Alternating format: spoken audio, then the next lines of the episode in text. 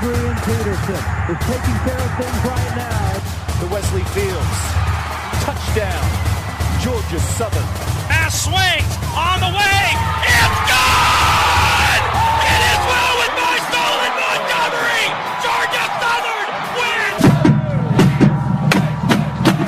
All right, Georgia Southern fans, welcome to another episode of Georgia Southern Extra. I'm Travis Jaudon, the beat writer for Georgia Southern Athletics at the Savannah Morning News and SavannahNow.com. We're joined today by Mike Anthony of the Statesboro Herald. Uh, we're going to talk some Eagle football with Mike as Southern prepares to host Coastal Carolina at 3 o'clock on Saturday inside of Paulson Stadium. Uh, it's been 16 days since Georgia Southern last played a football game. By the time uh, that they kick off against Coastal, it'll, it'll have been 16 days um, of boredom. So those those days are close to expiring. So we'll dive into the Southern storylines this week, uh, including injuries to Jacob Cooper, Monquavian Brinson, Logan Wright, um, and kind of reading between the lines when it comes to what Lunsford said about each of those.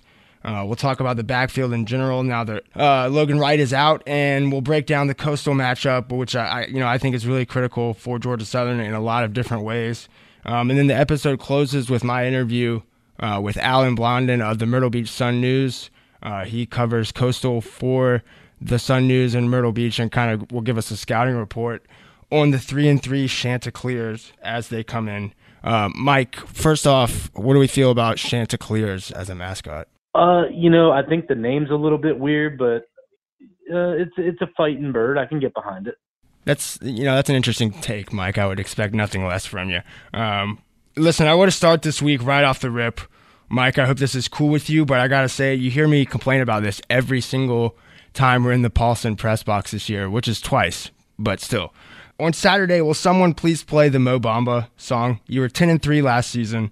You beat App Anarch at home, and you played Mo Bamba every time, every home game last season. This year, we're getting you know, a, a clown's playlist, uh, Old Country Road, Old Town Road, whatever that song is called. I'm sick of that one. Um, and the season has not gone great so far. So maybe try some Mo Bamba. Uh, we can talk about blocking, tackling, uh, all that kind of lame stuff. But really, I think it comes down to Mo Bamba. Mike, uh, what's your take on the uh, Paulson Stadium soundtrack? Let's start with the real heavy hitting questions. Well, I, I would say that uh, of many things that you give me credit for knowing, I will say that I have no shortage of blind spots when it comes to pop culture. Uh, I couldn't tell you what a better choice would be. That's um, true. I, maybe, I mean, Mo Bamba was fine. I think everybody got into it. But if there's one thing I can say about you young people, it's that nothing apparently is allowed to be entertaining or at the forefront of pop culture for more than about 15 minutes with the way social media works nowadays. So I just think it would be a social faux pas if you used the same hype song two years in a row. I don't Well, know they- what you would use instead. I guess this Old Town Road, I, I've heard that it's popular. It's selling some hits, but I can also get behind your point of they're not winning with it. Well, there you go, kiddos. There's Mike Anthony telling you to get off his lawn, uh, and he doesn't want any part of it. I do remember, uh, Mike. Do you remember at the Camellia Bowl what they played like three or four different times? Was it uh, uh, "God Bless America"? Yeah, I think uh, I think for the bowl games they have to be like as neutral. They might even have to be like royalty free music for all I know. It was the most ridiculous song choice, like in the most critical parts of the game. You know, we were hearing, uh, you know, "God Bless America," which you know I can get behind that. America. Uh, on that note, this game this weekend for Georgia Southern is Military Appreciation Day and kind of weekend, I guess, in Statesboro. So, you know, obviously, it goes without saying, um, you know, how much we appreciate the sacrifices of all those people. Let's jump right into um, some injury news from Georgia Southern. Uh, by now, if you're listening to this, you know that Jacob Cooper, the redshirt senior center, um, is out for the season, and, and and I guess you know for his career, he's now listed already on the Georgia Southern roster as a student assistant coach. Um, that sucks for Georgia Southern. That sucks for Cooper, obviously. But for the immediate future, and especially for Georgia Southern's offensive line, this is a gut punch. I think, Mike. Uh, you know, with with losing Brian Miller in the preseason, you already lost uh, Jeremiah Colbert and Curtis Rainey from graduation last year. Uh, losing Jacob Cooper is monumental, and just to kind of give you a sense uh, as to you know the razor thin depth that Georgia Southern has at the offensive line. Uh, you got Aaron Dowdell starting at guard and also listed as the backup center now behind Peyton Backer. Um, so that kind of shows you what Georgia Southern has, you know, along the front right now. They're going to have to piece it together with O line coach Ron Hudson and, you know, try to figure it out. But Mike, when you heard the news about Cooper, I guess you know what crossed your mind, and generally moving forward for Georgia Southern, how how does this Cooper injury affect the offensive line and the offense as a whole?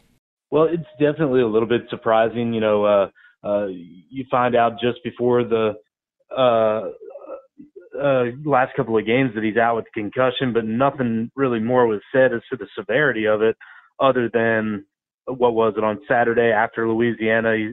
Uh, Coach Lunsford said that he had already been ruled out for right. South Alabama, and you get that. It's on the short week. It's a travel game, but then you don't hear anything else until right after. You know, saying he's still out, and now it's like, well, what really happened? And then you hear a word like medically disqualified, which I don't know about you, but that sounds serious. Uh, yeah, that sounds so, legit. That sounds legit. Yeah, yeah. If, if I'm if I'm being told by a doctor that I'm medically disqualified, I know something's not right. But as far as what it does for the rest of the line, you're right. It's uh, razor thin in terms of game experience. Uh, I, I do think that they found a silver lining in that Peyton Backer was uh, serviceable, if not outright decent, against South Alabama and getting the snaps and executing his blocks. And you mentioned Dowdell. I think that, that they really needed Backer to step up because Dowdell, even if they could have gotten him to get the snaps a little more consistent, I think he's a lot more important important to them in terms of what he can do blocking wise from uh, his guard position rather than under center. So you get somebody that can get the job done at center. You let one of your uh, initial starters start uh, continue to start at his preferred position. At least that gives the line something. It's not much, but you have some sort of continuity that you thought you'd have going into the season. Uh, as for the rest of it, the, the one thing I guess I could say that they have to work with is that if you look at the depth chart, there's not a lot of snaps uh, there outside of the, uh, the couple of starters remaining. Right. Yeah. But you do have you do have uh, a lack of freshmen. I think there's only one freshman on the two deep.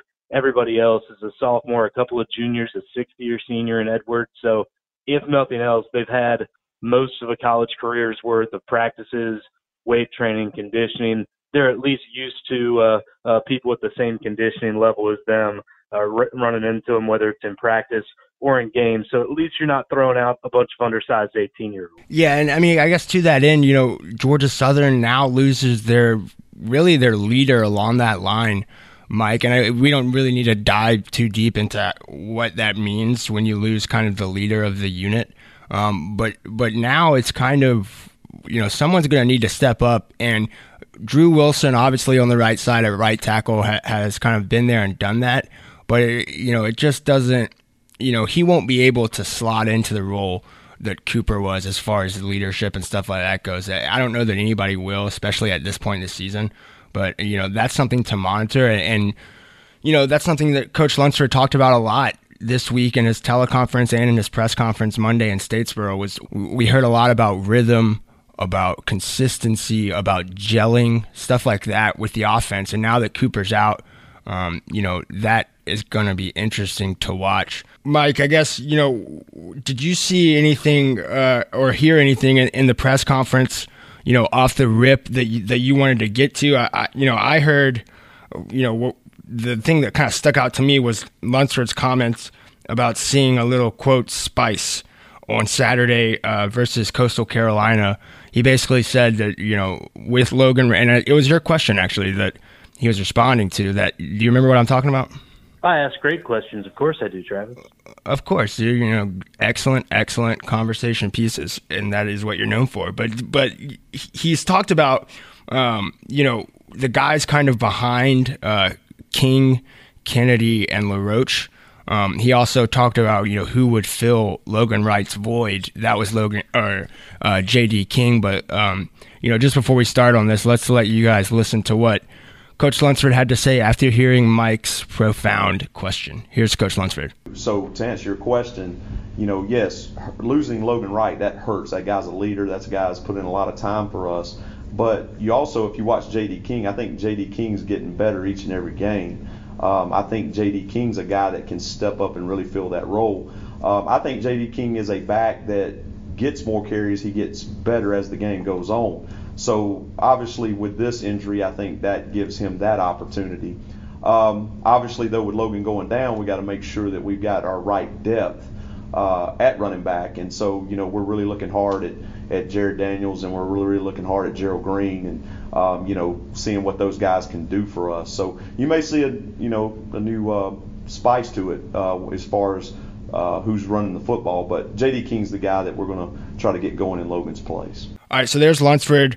Um, you know, kind of mentioning some guys behind King, Kennedy, and LaRoche. He mentioned Gerald Green and Jared Daniels there. So that kind of gives you a hint as to where Georgia Southern would go potentially after Matty LaRoche.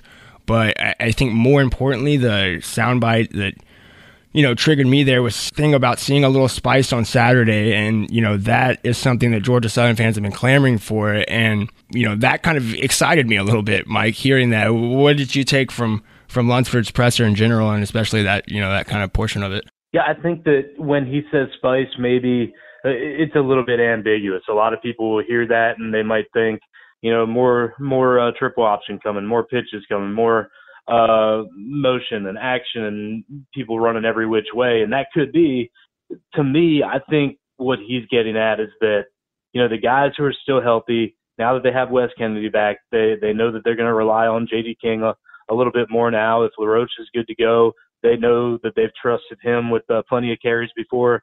So to me, I think that that spice comment means that they would rather ride those guys that have proven uh, that they can handle the uh, load that they've worked their way onto the field. He mentioned, you know, those uh, two guys in Green and Daniels as a means to make sure that the depth that they needed was there. So the way I kind of read into it was those are guys, the guys that are the next man up, but they would rather have it going into the hands of Kennedy and King and uh, LaRoche. And so the spice might come from having to get into their hands in maybe some different ways than they've traditionally done it. They they aren't just going to have the same plays drawn up to the same guys. I, think that they're first going to test the waters and on the different ways that they can move the ball with the guys that they want before turning uh, farther down the depth chart. Well, let me ask you this, just for my own sanity, Mike. You don't think that when Lunsford mentions those guys that they're now going to be, you know, kind of three, four, five, six carry uh, per game type guys. Because if we're adding more guys to this backfield and more distribution, I'm going to lose my freaking mind. So tell me that's not what you're thinking Lunsford's mean. I, I don't think so, and I think that if that's what happens, you'd have to, you know, use Lunsford's own comments against him. You just mentioned about him talking about consistency and getting in sync and gelling. And it's tough to do that when you know you might get one good run in the first quarter and you don't touch it again until the third. So uh, you know, let's uh, speaking of consistency, let's get the game plan a little bit more consistent. Yeah, fair enough. Um, uh, other injuries, I guess, Mike. Monquavian Brinson, we know that he did not practice at all last week, and as we record this on Tuesday uh, morning, you know, Lunsford was hopeful yesterday that Brinson would be able to practice today, Tuesday, um, with the weather being as bad as it is, Georgia Southern has had to kind of adjust some things as far as their practice schedule for today on Tuesday. Um, so haven't heard yet whether Brinson has practiced or not. Um, but I, I, think for Georgia Southern, it would be you know a, a, big blow if Brinson doesn't play, and you know that's pretty obvious, I guess. But without Brinson now everyone slots up and and assuming you know I'm assuming here that it would be Jesse Liptrot that would then um, take over the second cornerback and you can imagine if you have Kindle Vildor on one side and as good you know as solid as Jesse Liptrot is and I, I do think he's a solid player if you're given the choice between Liptrot and Vildor you can imagine which way Coastal Carolina is going to aim most of the time so I, I guess Mike for you have you heard seen uh, anything that would lead you to believe Brinson is or isn't playing on Saturday, or is it another one of these words day to day, just wait and see type things? Yeah, I, I think that uh, you know they're not going to put him in a spot where um, you know they can jeopardize the rest of the season. But now you're getting to the point where you look at the record, you look at the standings, you look at what you want to accomplish this season, and now that uh, that leeway gets a a little bit uh, bigger for when that guy needs to get back out on the field and uh, try to go. So uh, I think, for instance, it's probably not a good sign that he hasn't practiced at all uh, in the last what 13 days now since he got injured. Right. So to Right. me, you know, you, you say day to day, but when you say that he's going to get back out on the practice field on Tuesday, even if that's true, you know, what does that mean out on the practice field? Does that mean jogging around? Does that mean full participation? You know, it could just be that the little bit of participation this week is in hopes of building them up, building them up to next week. So tough to tell. Um, you know, it's definitely Georgia Southern's prerogative to to keep people not necessarily in the dark, but you know, cloudy on the status of everybody, especially as big of a piece as Brinson. And you mentioned Liptrot. I think that he's going to be fine. I think he's had a good year. Uh, he's definitely one of the more improved guys in the secondary. But this is a coastal team that mixes it up. Uh, you're going to miss if he doesn't play Brinson's ability to come up and stop the run. Uh, you know the coast will be a little bit tricky and try to go over the top as well. So tough spot to be in if you're getting your first start of the year at a corner. Yeah, I mean, I, and luckily Liptrot's a veteran and kind of you know has been around, but uh, that's a tough ask for sure. And something tells me that Lunsford and, and Scott Sloan, the defensive coordinator, already have a really really firm idea whether Brinson plays or not. We aren't privy to that information, but I, I highly doubt that they would wait, um, you know, until install uh, or until you know walkthroughs um, later this week to let Jesse Liptrot know that uh, you know you're getting the run this Saturday. Uh, for me, you know, if I had to lean one way or the other, I'm saying Brinson plays um, strictly because of the importance of this game. And let's just jump right into uh, um, one more Lunsford kind of clip and soundbite and something I wanted to talk about, Mike. This Logan Wright injury, which you know, four to six weeks. We know that right now, minimum with a neck injury, but uh, want to let the folks listen to what Coach Lunsford had to say about Logan Wright uh, on Monday and listen to how cautious he is, and I guess you know how adamant he is that after this four to six week time frame, then Wright will be reevaluated. Usually, that that kind of part of it isn't stressed as much as as Lunsford stressed it here. So that leads me to believe that, that Logan Wright's injury may be, you know, far lengthier as far as the timeline for return. It may be far lengthier than four to six weeks. Here's what Coach Lunsford had to say about uh, Logan Wright. Uh, we will definitely miss him. Um, Logan Wright uh, got hurt in this last game, uh, hurt his neck. Uh, really can't go into a lot of details, but uh, right now, he's a four to six weeks and be reevaluated at that time, and then we'll see where it goes from there. All right, so there you hear Lunsford sounding very, very cautious and calculated there. What else is new? Um, and, you know, I think for me, Mike, Logan Wright is so important for this program moving forward, even beyond this year. Um, if you lose a guy like him, you know, obviously you have King to take the carries, but you lose a guy like Wright – and kind of someone that's that you can plug right in, and you know, no pun intended, a guy that you can plug in, you know, next season and can kind of bring other guys along, kind of show them the ropes and be a veteran in, in the running back room. Next year, J.D. King will still only have been in Statesboro for less than two years, so um, I think keeping on the safe side is ultra important with Logan Wright. Do you get the sense, Mike, or I guess do you see what I'm kind of getting at with Lunsford's comments about Logan Wright and kind of that reevaluation after the four to six weeks? Yeah, that um, when I heard that last uh, part of it, reevaluate. You know, that was an add-on a, a week ago after the South Alabama game. They released that injury report on Monday, saying four to six weeks uh, with a neck injury. Didn't say anything about uh, being reevaluated, but I was right with you when I heard that you know that means you know if you if you reevaluate, even if you say okay we're on the right track, but you're going to need to build back up, get back into game shape.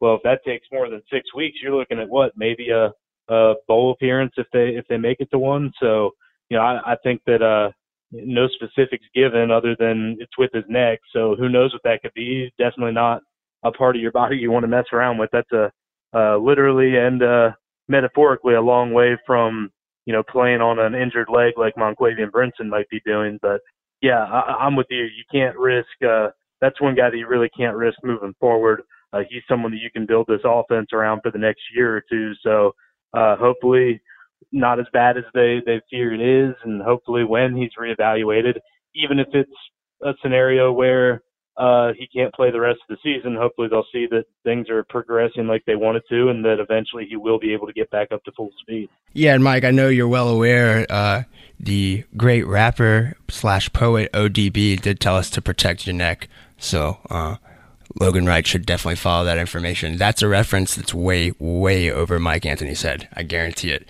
Uh, no, I mean, I know that I can't, you know, give the entire name of ODB pursuant well, to FCC uh, That's the kind of thing you got to clear with Brian Johnson on podcast. Yeah, yeah. I don't know. I don't even think I'm privy to the kind of ratings that we would get. Uh, five stars only, people. Um, listen, Mike, we, we could jump we could jump all the way in uh, to Coastal Carolina, but I think we'll let Alan Blondin um, do that for us on this next segment. But I'll give you the four. Georgia Southern favored by six and a half uh, at the time of this recording, over under 50 total points uh, you know, which puts the, projected score from Vegas, who is almost always right, um, kind of in the in the Georgia Southern high 20s, Coastal Carolina low to mid 20s. That sounds about right to me. Um, I think important in this game for me quickly is uh, special teams. I think Wes Kennedy needs to. Uh, be involved in this game a lot on the kickoff and punt returns. Coastal Carolina is dead last in the league um, in terms of kick return coverage and punt return coverage. They're also near the bottom of the league in touchbacks. So Kennedy should get plenty of opportunities. A matter if if he'll he'll be able to do something, and it doesn't necessarily need to be touchdowns now. But if if Georgia Southern can can make some plays in the special teams and have an average starting field position of say the you know their own 35 40 instead of their own you know 2025 i think that will do wonders for this georgia southern team. And i do think georgia southern takes care of business this saturday um, in paulson stadium and kind of gives all of you guys all of you fans what you've been waiting to see and what i've been waiting to see too. Um, and that's a four quarter performance. Something tells me uh, this is the week for georgia southern to finally do that uh, for the first time since december 15th last year at the camellia bowl um, Mike, I'll let you finish uh, before we go to Alan Blondin. Kind of your thoughts on the Coastal game coming up. I, I think it's going to be possibly a little tougher than uh, the spread would indicate. Uh, I think the Coastal Carolina's offense is shown to be pretty explosive at times, whereas Georgia Southern's hasn't.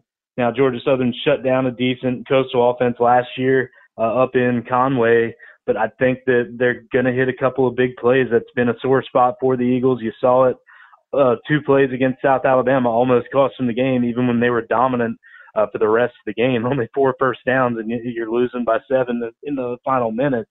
But I, I think that they do just enough to uh, to string in Coastal. I think that the offense, you know, people want to see the big plays. People want to see the points go up. I know I do. And what I would say is that coming into the season, the the people that were doubting Georgia Southern, the thing that they were saying was that luck with turnovers last year, it just couldn't continue. The ball couldn't possibly continue to bounce their way every time. And to an extent, they're right. And it's shown that this year so far in the turnover battle. But I would argue that the same is becoming true with the offense. Some of it's self inflicted with penalties, but the timing of bad snaps and the way that the ball is bouncing the wrong way and just the, the gut punches that uh, take out drives and turn them into field goals or no points when it could be a touchdown just the the odds of uh, the law of probability states that it has to eventually go the other way at some point. So I do think that you see a few more big plays, even running behind a uh, an offensive line that's pretty much glued together, uh, duct taped together. I, I think that they still have the guys to make it happen. Uh, the skill players have a big day. I, I see Georgia Southern hanging on by less than a touchdown. It could come it could come down to another Tyler Bass field goal, which I know he couldn't do it because he missed the first one in overtime, but you know he wanted to celebrate that walk off again. That guy, you can see him do the Pat McAfee strut down the sideline, can't you? Like oh it yeah, wouldn't surprise you in the least. Oh no, T Bass is 100% for the brand. For the brand. All right, Mike, tell the people how to follow you. Uh, they are dying to hear your uh, musical takes. I'm sure. yeah, uh, you can uh, you can read me uh, on the Statesboro Herald. You can look online at statesboroherald.com. We post videos up there, articles throughout the week uh, during the game. You can catch me on Twitter at, at HeraldGSSports. And on XM, you can find me in the 90s on 9. All right, awesome. And as we're recording this, I'm seeing now Georgia Southern just got another 2020 commit uh, out of Athens, of all places. Jalen Jackson from Cedar Shoals High School, a three star defensive end linebacker hybrid. So there's some breaking news for you, Mike. Um, for us, you can find everything we do with Georgia Southern on SavannahNow.com. Uh, you can find me on Twitter at Jaudon Sports SMN. Email tjaudon at SavannahNow.com. And as always, be sure to rate, subscribe this podcast, rate, subscribe it. Only rate it if you're going five stars, so homies, you guys already know that. Uh, we'll see you next week, and thanks for listening. All right, Georgia Southern fans, we have a new offer for you guys at savannahnow.com. We want you guys to check it out. It's a newsletter focused on Georgia Southern athletics and Georgia Southern athletics only. This is a free opportunity for you guys to get caught up on all the latest news on the Eagles, whether it be on the football field, basketball court, baseball field, or what have you. But go join the mailing list for the newsletter, and this is how you do it. Go to savannahnow.com and look on the right side of the homepage, click Get Our Newsletters, and go from there. The newsletter will have a blog post once a week, as well as other relevant Georgia Southern stories, opportunities to subscribe to the podcast, and other insider notes that you can't find anywhere else. Subscribe today. All right, we're now joined by Alan Blondin of the Myrtle Beach Sun News. Alan covers Coastal Carolina up in Myrtle Beach for the Myrtle Beach Sun News, and we got him on to kind of scout the Chanticleers for us ahead of this Saturday's game at Paulson Stadium with the 3 p.m. kickoff. Um, Alan, how are you today? Doing well, thank you. All right, so uh, yeah, I mean, I guess you know what we first want to do, Alan, is kind of just give all of our listeners, uh, you know, uh, kind of an overview of Coastal Carolina and, and, what they should expect at 3 p.m. Uh, this Saturday at Paulson Stadium. So, Coastal comes in three and three. If you could, kind of just catch us up uh, generally on the team and kind of h- how Coastal has looked thus far to you. Yeah, well, they they uh, they started out the season at home against Eastern Michigan, um, you know, bowl team from last year it was a, a winnable game. They lost by seven, uh, 30 to 23. Um, but they, they looked like a team that was capable of beating, uh, you know, a, a team from a bowl game the previous year. Uh, they won their next three games. That included going to Kansas and winning uh, at Kansas at 12 to 7, which is their first ever win over a, a Power Five conference opponent. So they got that in, uh, in their bag this year. Um, also defeated an FCS team, and then they uh, they beat a UMass team that's um, that's struggling mightily this year. So they started out three and one. Um, they went to Boone to face Appalachian State, which was a predictable, uh, about a 20 point loss. And right. then, uh, yeah, I mean, they're, they're not, they're probably not at the level to go into App in Boone and, and win that game. And then, uh, last week against Georgia State, um, it was another probably winnable game. They they played actually fairly poorly. Um, they're without a ton of players right now to injury, and that probably contributed uh, to a 31 to 21 loss in their uh, home conference opener against uh, Georgia State. So they come in at three and three. Um, you know, after the three and one start, there was uh, some optimism um, that maybe they were, uh, you know, they're only in their third year of F- FBS. Really, they're Mm-hmm. They're just completing the transition now. So, you know, they they should still be a little bit behind in the conference to the other teams. So, um, you know, that three and one start gave them some optimism. They're 0 and 2 in the conference.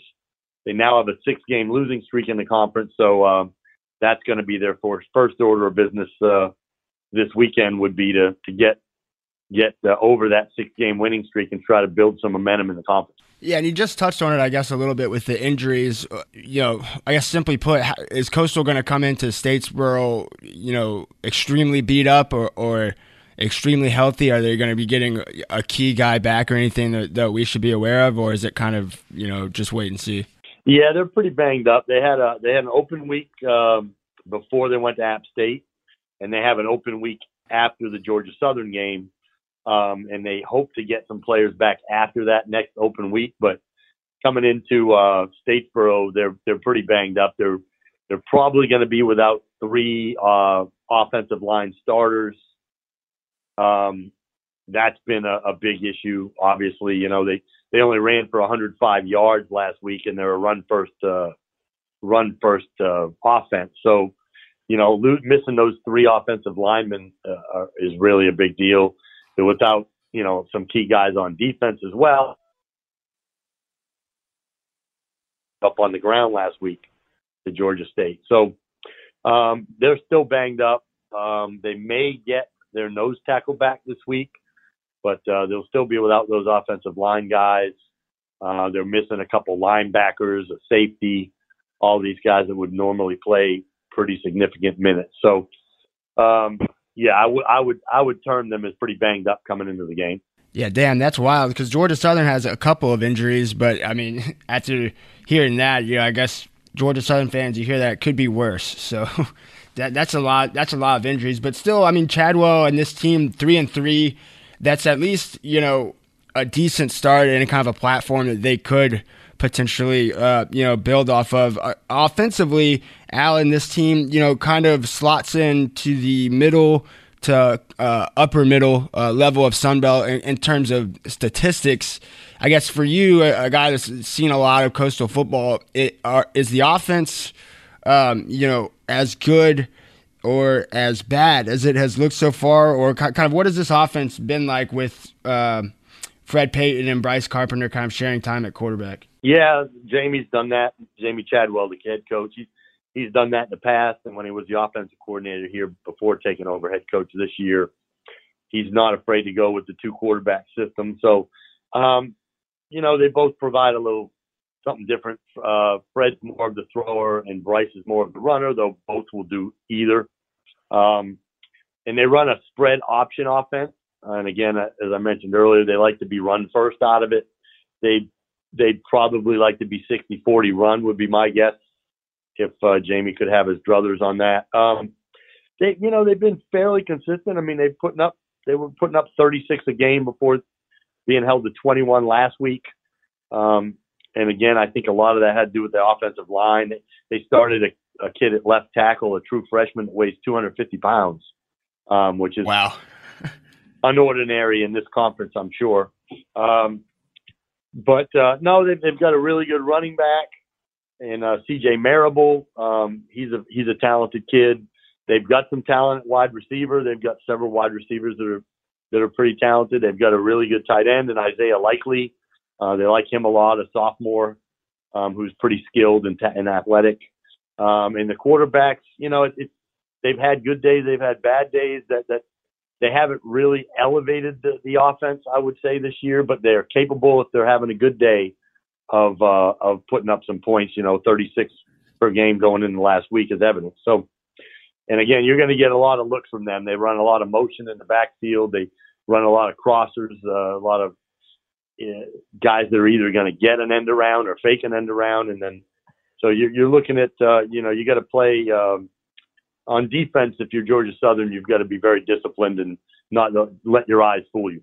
And I guess one more thing on the offense, if you had to classify their tempo, you know some teams are, are really high up tempo, no huddle uh, you know, running 80, 85 plays a game. Some teams like Georgia Southern, the exact opposite. Um, you know, huddling every time in between plays. Is, is Coastal's offensive tempo heavily leaning one way or the other, or is it just kind of right down the middle?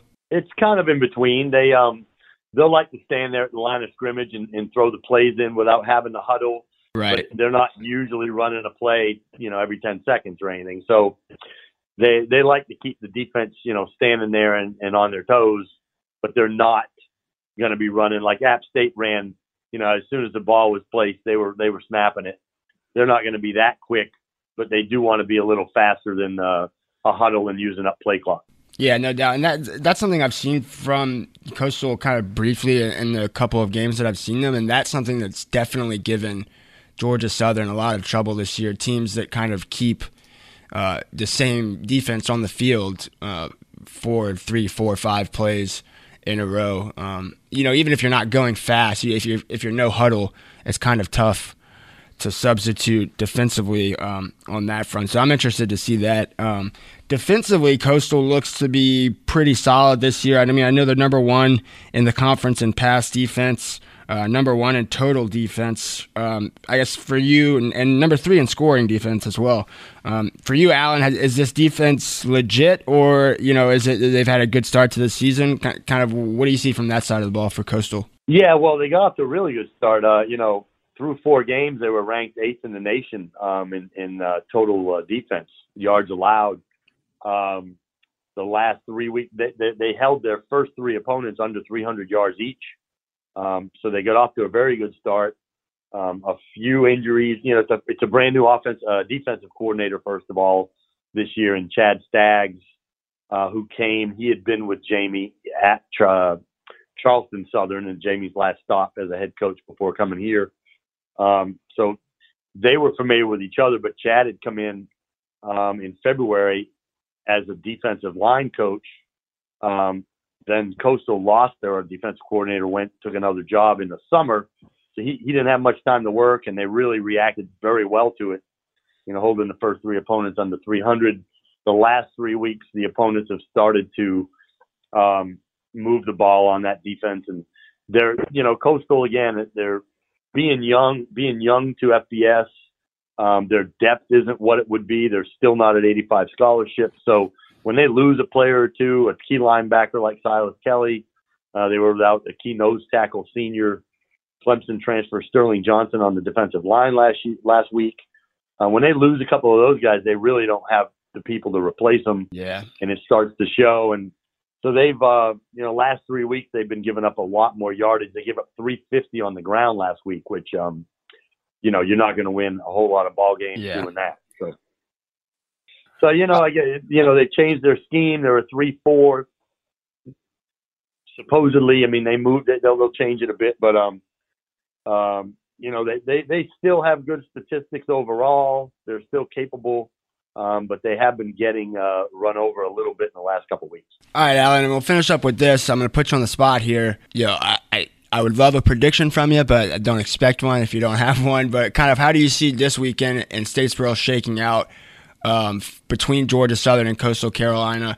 Um, obviously, two schools in the same conference, same division, and kind of in the same region of the country. You know, I think these two teams will be tied together for a while um, and especially once Coastal kind of starts getting their feet underneath them as a program.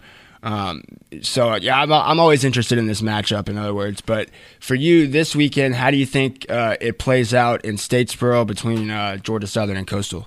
Uh, I mean, I, I I don't foresee either team running away from the other just based on what each one has done through the first uh, you know five six games of the year. Um, you know, Georgia Southern obviously had a really good year last season but they haven't lived up to that up to up to this point this year. Right. You know, having to go to overtime against South Alabama. Um, you know, obviously Coastal is at least at that level, if not even a little higher this year than that. So, um, I, as far as it, it, to me, it's kind of a toss up. I haven't seen the the uh, the line on the game at this point as we speak, but uh, I bet it's going to be a close line, and uh, I would expect the game to follow along that same lines.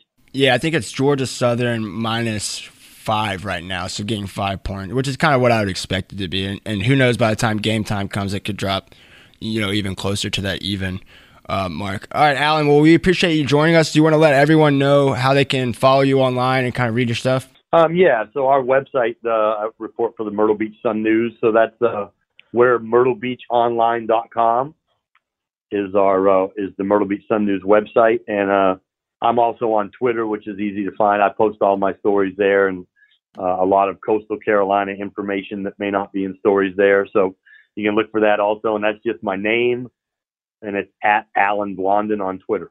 Awesome, Alan. Appreciate you joining us. Yes, sir. Thank you very much.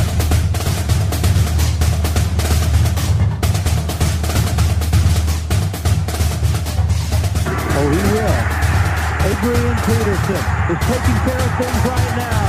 The Wesley Fields touchdown, Georgia Southern swing.